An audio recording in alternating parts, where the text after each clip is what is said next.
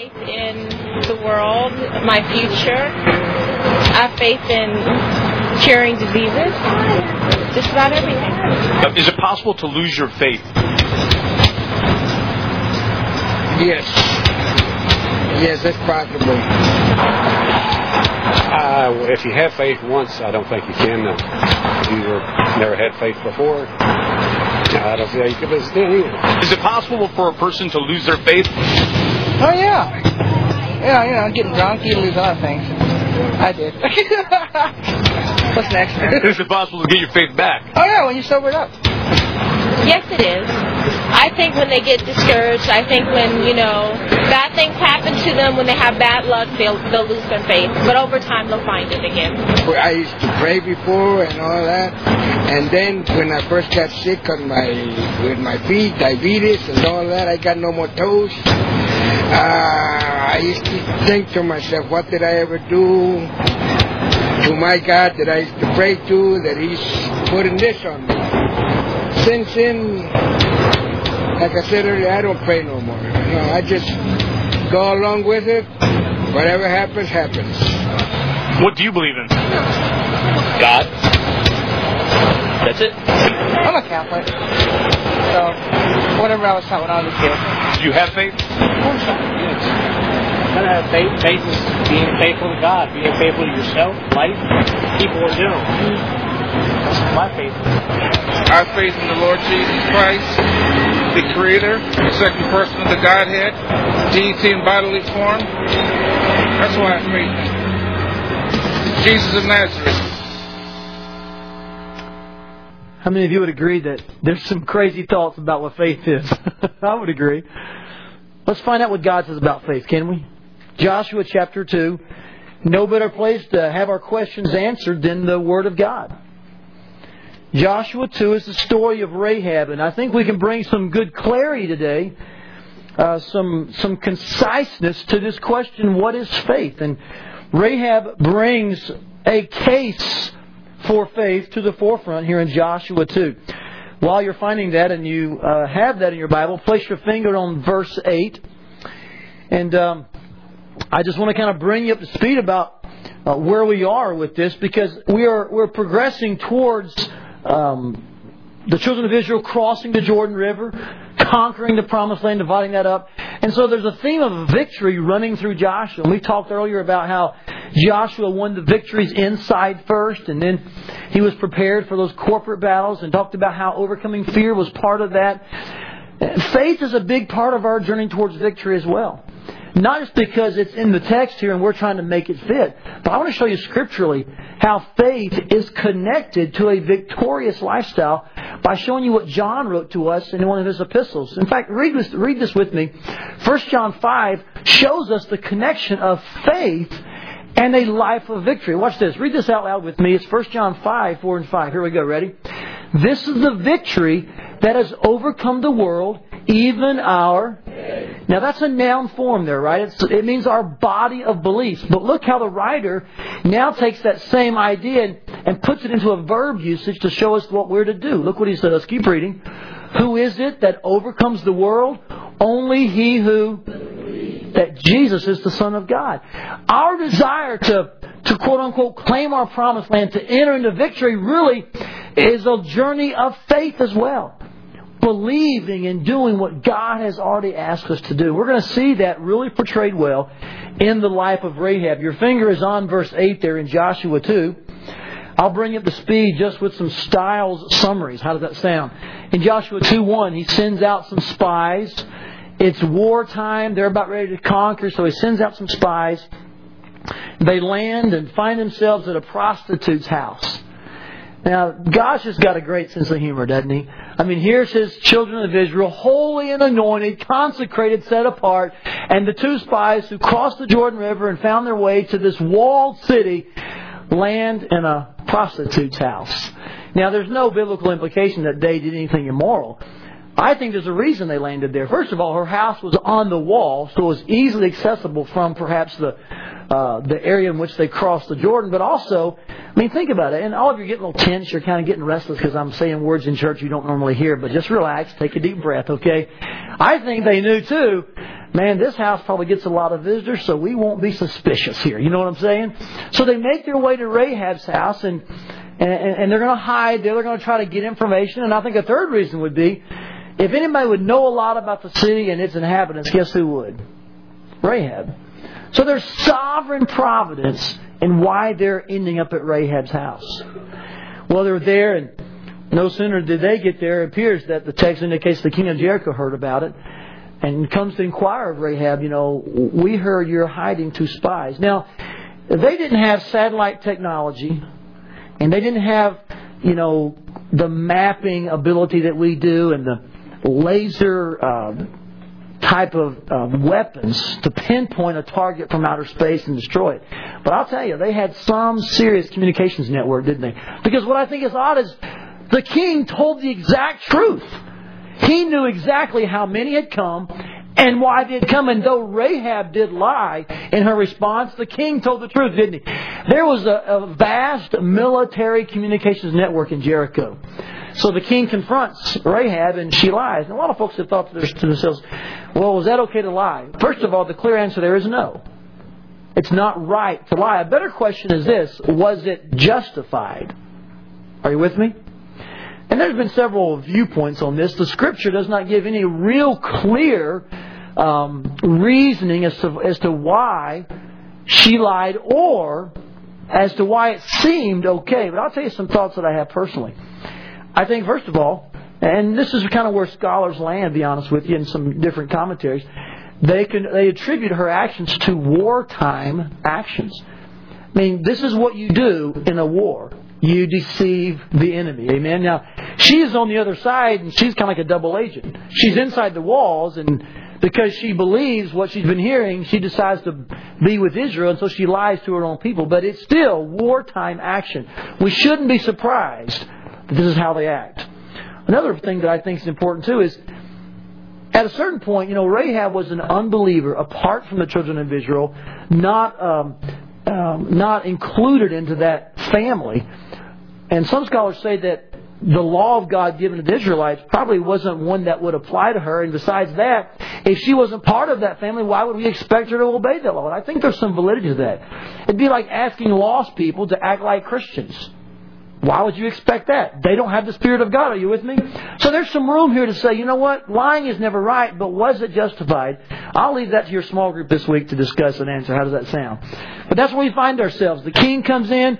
She lies to the king. She hides the spies. The pursuers leave. They're on some wild goose chase, and Rahab goes upstairs.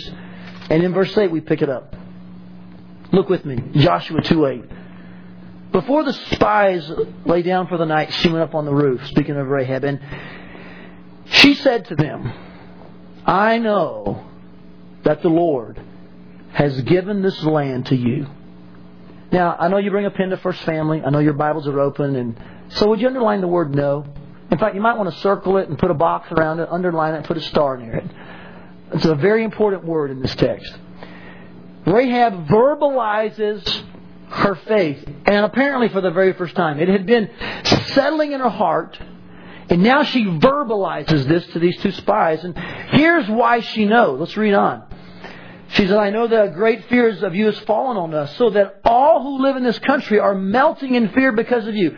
Isn't it odd that in this text, the very emotion that God warned Joshua about is now what the Jerichoites are experiencing? Isn't that neat? Joshua this time and his, and his fellow countrymen stood up and said, Hey, we will not be in fear. We'll be strong and courageous. And that very same fearful emotion seems to have played now on his enemies. They're, they're, they're living in fear. Their hearts are melting. And here's why. Verse 10. We have heard, we underline the word heard. Circle it, put a box around it, put a star next to it, would you? We have heard how the Lord dried up the water of the Red Sea for you when you came out of Egypt. And what you did to Sihon and Og, the two kings of the Amorites east of the Jordan, whom you completely destroyed. when we heard of it, there it is again. What should you do there? Underline it, circle it, put a box around it, put a star next to it. And now I want you to connect all three of the words. The word heard, the word know, heard, and the word know. Draw a line to all three of them. Because we're going to see something about faith in a minute. Rahab hears, she hears, she hears, and suddenly she knows. Let's keep reading. It says, When we heard of it, our hearts melted, everyone's courage failed because of you. And notice this phrase now For the Lord your God is God in heaven above and on earth below. Now then, please swear to me by the Lord that you will show kindness to my family because I have shown kindness to you. There's a modern day paraphrase for that. Rahab actually said, Because I scratched your back, you're going to scratch mine. Are you with me? You can laugh at that point, folks. Okay, thank you very much. I appreciate it. She says, Give me a sure sign that you will spare the lives of my father and mother, my brothers and sisters, and all who belong to them, and that you will save us from death. You know how Rahab was able to verbalize her faith like this? How she was able to so confidently say, I know that God has given you our land, and I want to, I want to, I believe, and I want you to promise me that that your God, who is now my God, will save us and keep His word. You know how she knew that? Because she had heard specific reports. And that hearing the message about Israel's God ignited faith in her life.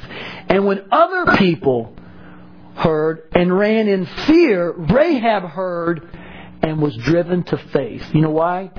Because faith is ignited through hearing. In fact, you might want to write that down. It's a good principle about faith that's echoed through the New Testament. Faith is ignited by hearing. Now, not just hearing anything, are you with me? You might want to complete this sentence in your notes. It's important that we hear the right thing, and, and faith is ignited by hearing a message about Christ. I noticed in these verses in Joshua, it wasn't that Rahab heard just general, vague reports, did she? She heard specific, um, detailed accounts of how the God of the Israelites had overcome the waters of the Red Sea, had destroyed the Egyptians. And, and we could go into even more specificity here, showing that Rahab didn't just hear that, hey, there's some other God out there that is going to fight against our God, and we'll see what happens. She began to hear that there is a, a people that God has released from Egypt. They've got a leader, and they're apparently possessing this land, and, and this is true, it's happening. And she said, I believe. And I've learned that when we hear the message of the Word of God, we're driven to one of two places either fear or faith. What's being ignited in your heart today? Where's, what's happening beneath the facade of your flesh? As you hear the message of Christ, as you hear the call of God,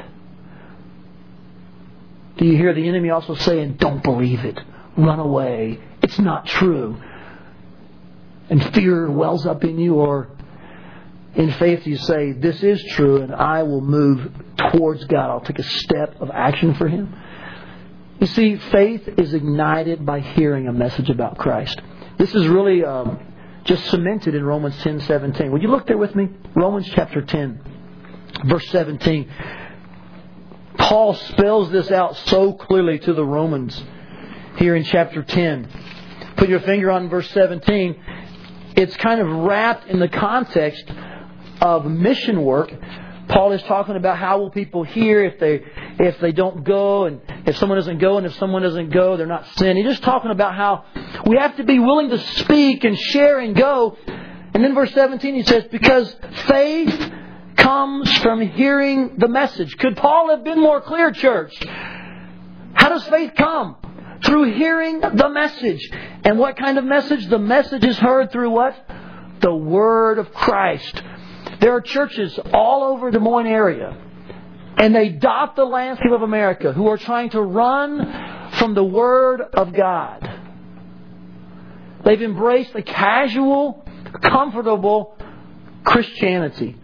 They've put their arms around the kind of corporate service that speaks nothing about boldness or, or validity on something as foundational as God's Word, and they just want to make sure that everyone hears some nice things. Can I say something to you? Nothing is further from the heart of your church's leadership than that.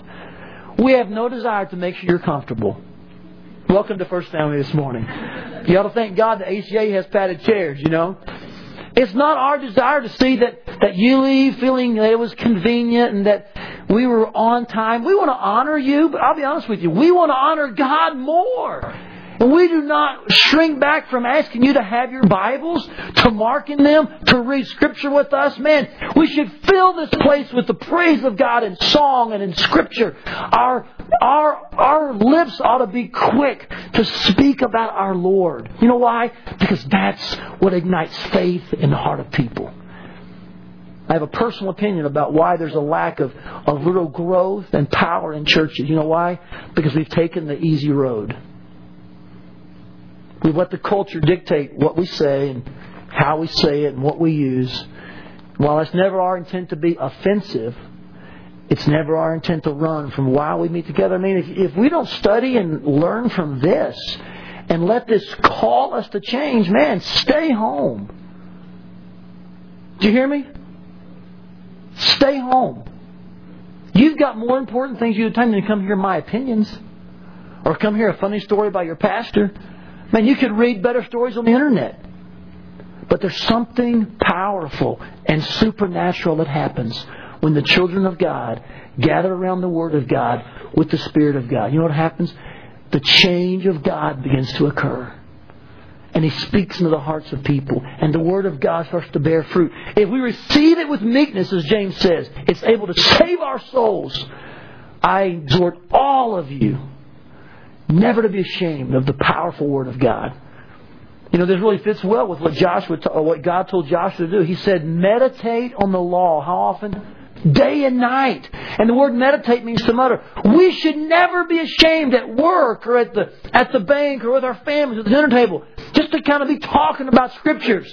It's not your jokes or your motivation or, or your punishment that will bring your children to love, for, to love God. It is the scriptures into their heart that will propel them when they get on their own to turn their hearts toward the Savior and live for Him.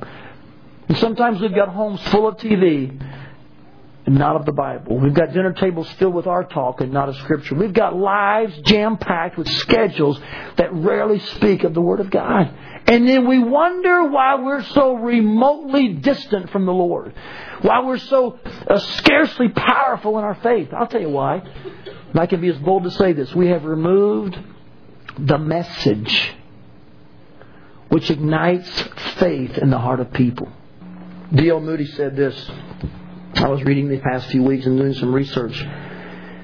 One of his journals, he wrote this. He said, I prayed for faith and thought that someday faith would come down and strike me like lightning. But faith did not seem to come. One day I read in the 10th chapter of Romans, now faith comes by hearing, and hearing by the Word of God.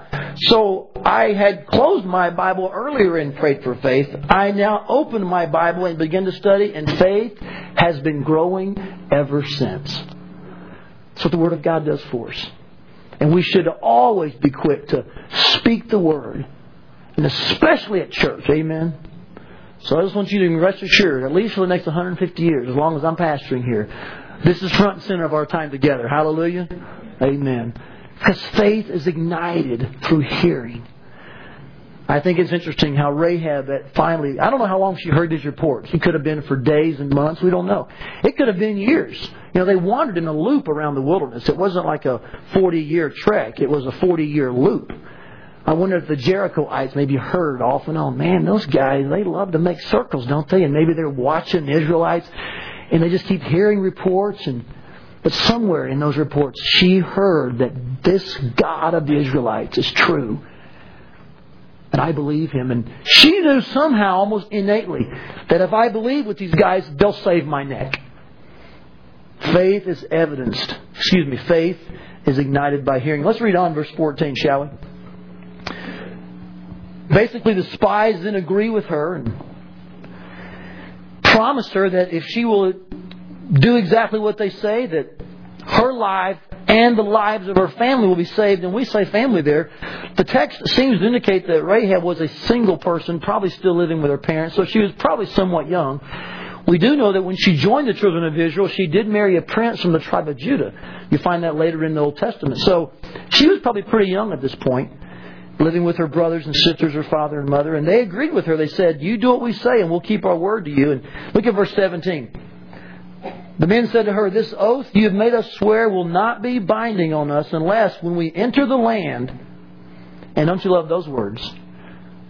A few years back, there were 10 spies that says we can't enter the land. So even the spies in this passage are exhibiting faith, aren't they? When we enter the land, you have this, uh, you have tied this scarlet cord in the window, the same cord through which you let us down. And unless you brought your father and mother, your brothers, and all your family into your house, in other words, if you don't do those things, we're not going to keep our end of the bargain. We're not bound to this agreement if you don't do these two things. Hang this scarlet cord out and get all your family under your roof. Look what he says in verse uh, eight, uh, verse 19. If anyone goes outside your house into the street, his blood will be on his own head. We will not be responsible. I like, I like clear, concise talk, don't you? I mean, these spies are pretty awesome communicators. As for anyone who's in the house with you, his blood will be on our head if a hand is laid on him. They were putting God on the line. And you know what? When God speaks a clear word, which He has, you can keep Him on the line. Amen, church? God's never going to let us down. They trusted Him. They knew He wouldn't lie.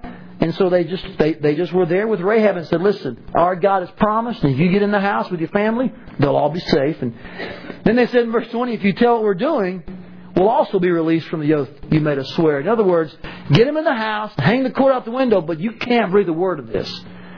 Now, that's an impacting amount of verses because here's why. Everything that Rahab did was an evidence of her faith.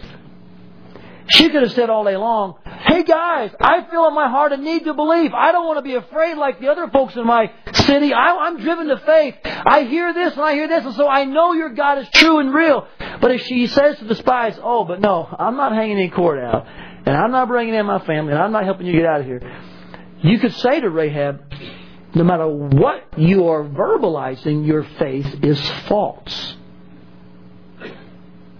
Because her actions would prove that she really didn't believe what she was saying. You see, there's another principle we learn in this passage, and that's faith is evidenced by actions. And there's several actions here. One is she did hang a cord out her window, and, and I don't think the word cord is a very good translation. We should use the word words like major rope action, okay? Because the two spies climbed down this very cord. So, you know, sometimes in VBS or in Sunday school of years ago, you see a little red ribbon. Can we just get rid of the ribbon idea? Is that okay? Two grown military soldiers climb down this rope. So if you have a house and it's got a long, thick, military type red rope hanging out the window, and you do that for at least about nine or ten days because we know the spies hid in the uh, mountains for three days after they left. We know Israelites marched around Jericho for at least six days. On the seventh day it fell. So we have at least a minimum of nine days where this rope's hanging out the window. I bet you some of our neighbors said, "Hey Rahab, you got some new HGTV thing going on in your window, don't you? What's the what's up with the red rope? Is that some new trend? Uh, you want to fill us in on what's happening? You know?" And well, that rope is uh, just a really good rope that I like on my window. Now I don't know what she said, but you can. I bet you can bank on this. In a ten day period, folks are wondering, man, Rahab's got some new ways for the visitors to see her house. I mean, there's all kind of talk, and yet she never removed it. She left it. That's a sign of her faith. No matter what the neighbors said. I wonder what the authorities maybe came back and said when they questioned her. We don't know, but these are wonderful kind of questions to ask as you think about how she evidenced her faith. Here's another point. Can you imagine trying to rally your family into your house with these kinds of words? Hey, mom and dad, listen, those spies that I hid, I know you're thinking that they probably were here for business, but I got to tell you, nothing went on that night. The truth is, they're coming in with their whole army, and they're going to uh, pretty much ransack our city. We're history in about 10 days. And I need you to get my brother and my sister. I need you to all come in our house because all the walls are going to collapse, but our house is going to stay standing. Can you imagine hearing that? In fact, I've never been in an earthquake. I've never been in a, in a tornado. I've never been in a, in a hurricane. But my gut reaction, if I were in something like that, would not be to run into closed buildings. Did you know that? I tend to think if something's collapsing, I'm going to run away and like, give me some open space, right? She says to them, listen, come into my house. Let's stay in here and let everything else fall down around it. It took a lot of faith to voice that. It took a lot of faith for her family to believe that. But all through her reactions to the message she heard, we see her faith evidenced. In fact, I believe this so deeply that I would say to you faith without evidences is really not faith. Look over James 2 for a moment. Let me show you what James says about this very topic. James chapter 2, would you turn there briefly? And I won't read all of these verses. I would encourage you to jot them down on your notes. It's James chapter 2, especially verses 14 through 26. I encourage our lighthouses this week to make this a companion passage in their studies and as they read through different things to consider the same text. James 2, in fact, one of the characters mentioned here is Abraham, the other is whom? It's Rahab in James chapter 2, exactly. He uses these people as examples of how faith is more than words. And in fact, I like verse 17 as a real summary verse. I would encourage you to read verses 14 through 26 on your own. Look at verse 17. James put this out there really clear and simple. He says, In the same way, faith by itself, if not accompanied by action, is what? Say that again. Dead. Now, someone said to me, Todd, does that mean we're saved by works? Not at all. Here's the best way to translate some of these phrases. Often he says, uh, you know, that faith is dead. Here's a, here's a good way to say it. That type of faith is dead. In other words, genuine faith is never going to be left alone. It's always going to have the legs of action walking with it. And if it doesn't, it's not even genuine faith. It's false faith. And guess what? False faith never saves. So what James is saying is this. He says, listen guys, faith without any works is not even faith. That type of faith is dead. It's, it's, it's pseudo faith. It's the kind of faith that seems to characterize way too many Christians in 2007. Hey, I believe, leave me alone. Yeah, I signed the creed, now, now don't bother me. And we think that our faith can be left alone and never be accompanied by action. That is incredibly and biblically incoherent theology. Faith always is accompanied by action in the Word of God. So, based on that discovery and based on that truth, I want to say to you with compassion but yet great sternness if your life is characterized by mental assent only, words only, and never action, you are living under the disguise of false faith. You don't really own what you're verbalizing. Let me give you further proof. Hebrews 11. Turn back to the left a few pages. Hebrews 11. We know this chapter as the Hall of what? Someone tell me. It's kind of called the Hall of Faith. I refer to it as perhaps the uh, the Justice League of Christianity. It's the place where all the heroes reside, you know, and it's where the kind of like the super Christians all hang out, and they're really no different than us, but they're mentioned here, and the stories are incredible.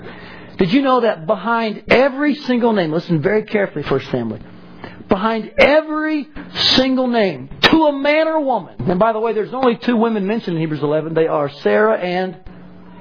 You got it. It's funny that in the New Testament, when faith's talked about, Rahab's a prominent figure. But behind every single name, without exception, there is an action verb. There is no passive or linking or type of grammar where it says, hey, you know what? Abraham believed and he just sat there.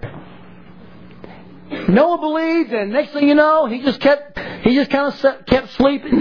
They're action verbs that speak to something they did. How their faith was evidenced to a person. In fact, I'll just review some for you. The Bible says Abraham got up and went. Noah built. Abel offered. You could go down the list. Rahab hid and welcomed.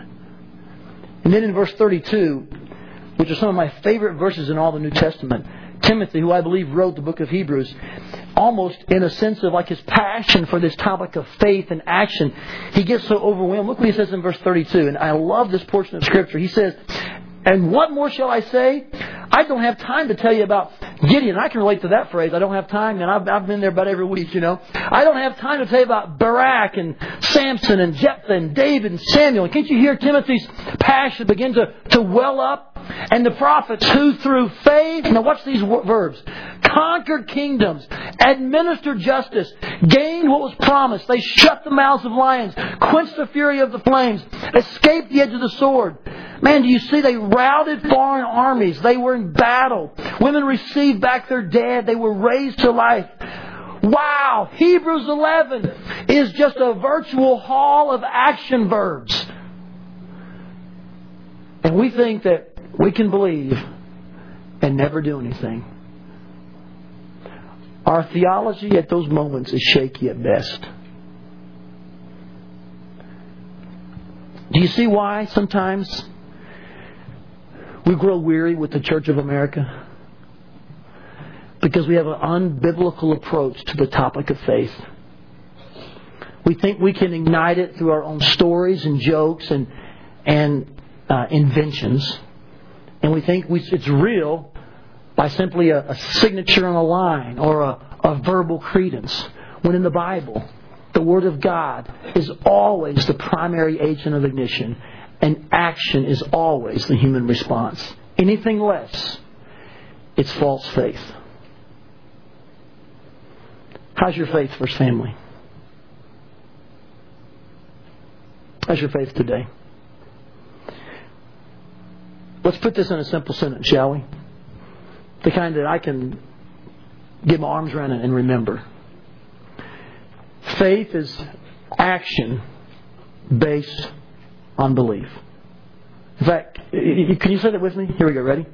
Faith is action based on belief. Now, in terms of our text today, we're obviously going to say it's action for God based on belief in God. But to get to the real, just essential definition of faith, it's action based on belief. Let's take Jock right there in the middle. Jock says to me, I've got to go to Arizona tomorrow. I'm going to fly out four o'clock today. So I say, hey, I'll take you down to the airport. And his wife's, let's say, tied up and can't take him, so he wants a favor from his pastor. Great. We'll go down there together. We get down there, he checks in, he's waiting by the gate, and this time they let me through, let's say, and you know, you can't get past that screen area normally. Let's say they do. We're standing there, and I'm like, well, man, I'll see you later. He's like, I'm not getting on that plane. I'm like, well, your flight leaves in about an hour. You need to board in about 30 minutes. He said, I don't, I'm not getting on. It may wreck. I'm like, well, you bought a ticket. He said, I know. I believe planes can fly. You do? Well, then get on the plane. Uh-uh, I'm not getting on the plane. We could have that conversation, but the truth is, I could look at Jock and say, Jock, you really don't believe planes can fly. And I would be completely correct. Why?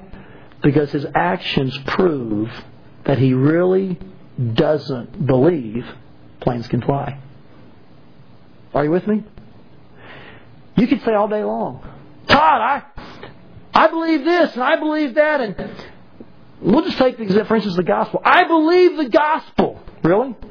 Have you embraced it as the only way, the exclusive way to Jesus Christ?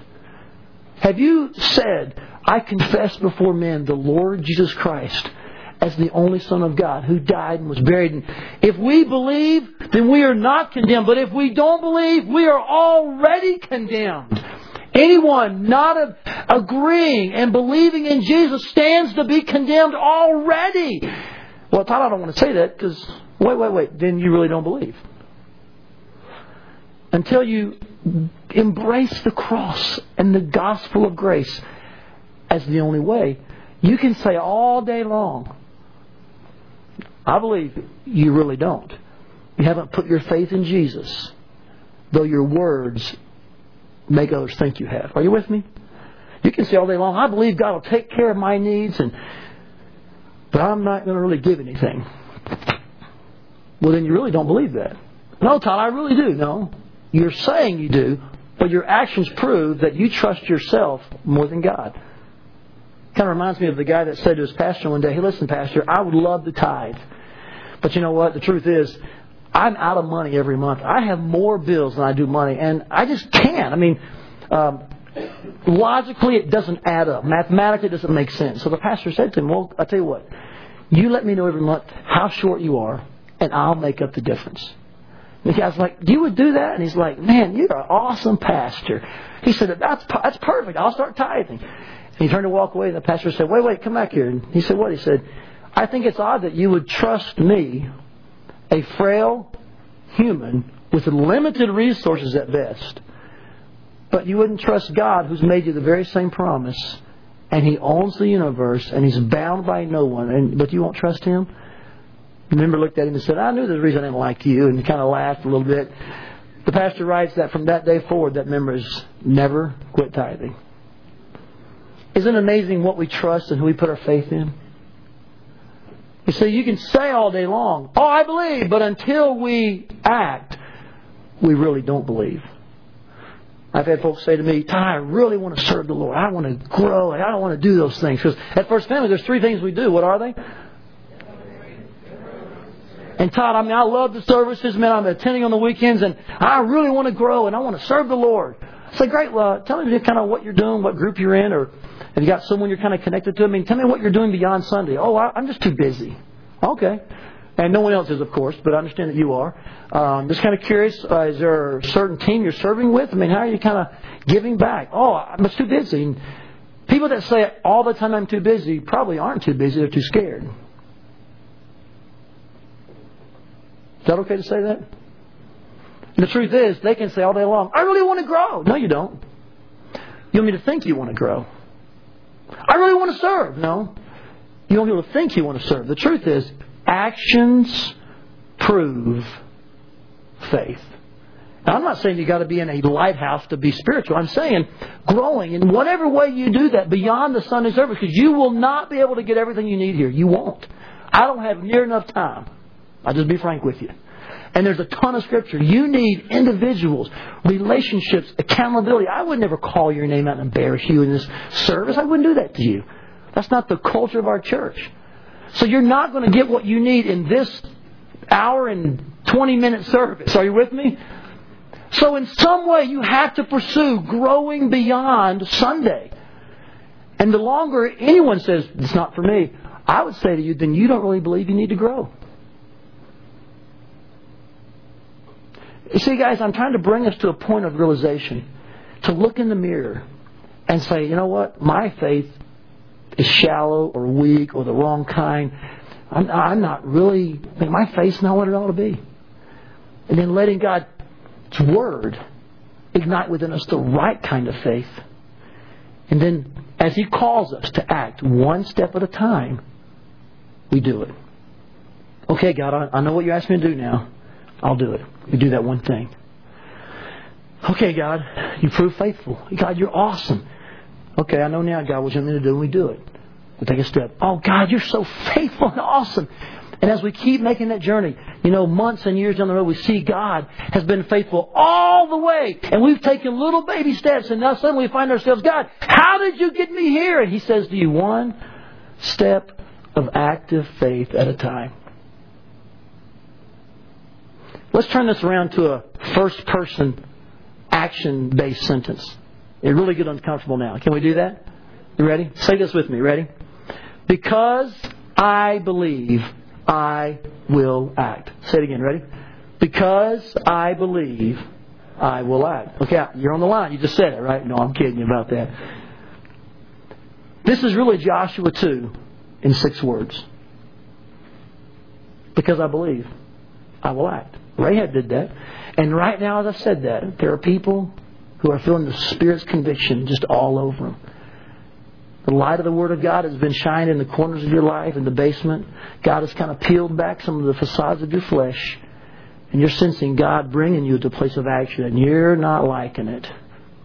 You're like, Todd, leave me in that comfortable place on the east side of the Jordan. I don't want to cross over right now. For instance, I think there's some folks here probably who know you ought to make things right at home. God's uh, plan for your marriage is different than what you're living out. And God believes better for you. And yet, your stubbornness and your pride keep you from apologizing. They keep you from doing the right thing to your spouse.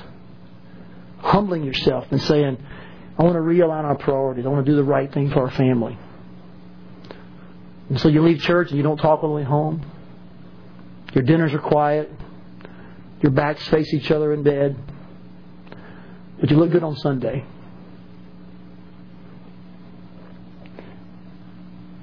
I'm calling you to believe God's plan for your marriage and act upon it. Humble yourself and apologize to your spouse. Make things right. There's some kids here today who may need to make things right with their parents. I mean, you know, it's God's ideal that children obey their parents and honor their parents. But for some reason, it's just impossible for you, and, and you fight and you, you rebel and you're stubborn. If you believe what, the God, what God's Word says, act on that. Maybe today, go to your mom or dad and say, you know, mom and dad, I've, regardless of all the circumstances, I, I've not been, I'm not doing the right thing, and I apologize. And I want to humble myself under your authority. I want to be the kind of child that God calls me to be. It could be in a number of areas relationships outside of our church, your attitude towards your employer. It could be in how you give. It could be in debts you owe. Going to someone and saying, you know what? I know I owe you some money, and I don't have it, but I'm going to pay what I can every month. I'll, it'll be a little bit, but I'll do the right thing. Well, Todd, I don't have the money. Wait, wait. Do you believe God? Yes. Then act upon it. Do you believe it's right to pay your debts? Yes then pay. Say, if I don't have the money, well, pay a little bit. You think I'll take care of you? There's so so many areas the raising of our children. Parents, man, they, they run away from biblical discipline.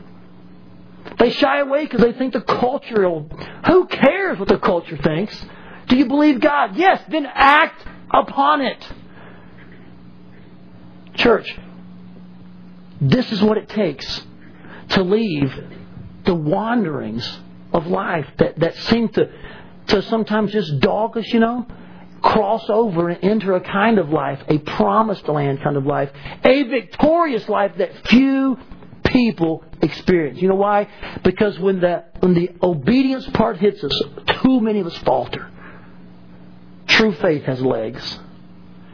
It's ignited by hearing the words of Christ, and it's evidenced by the actions of the saints. William Booth was the founder of the Salvation Army. He addressed this very issue once to all of his soldiers in the beginning of that brigade's um, time when it did a lot of things different than it did now. It was actually an army at one point that actually battled certain things within our own borders and brought relief to different types of people and helped in lots of ways. Here's what William Booth said to his men. I quote this from Christianity Today. He says, Faith and works should travel side by side, step answering to step, like the legs of men walking. First faith, and then works. And then faith again, and then works again. Until they can scarcely distinguish which is the one and which is the other. In the church of faith, God speaks, we obey. God speaks, we obey. That's the life of Rahab. God spoke, she heard, she believed, and she acted. May first family follow suit. Amen. Can we pray today as we close?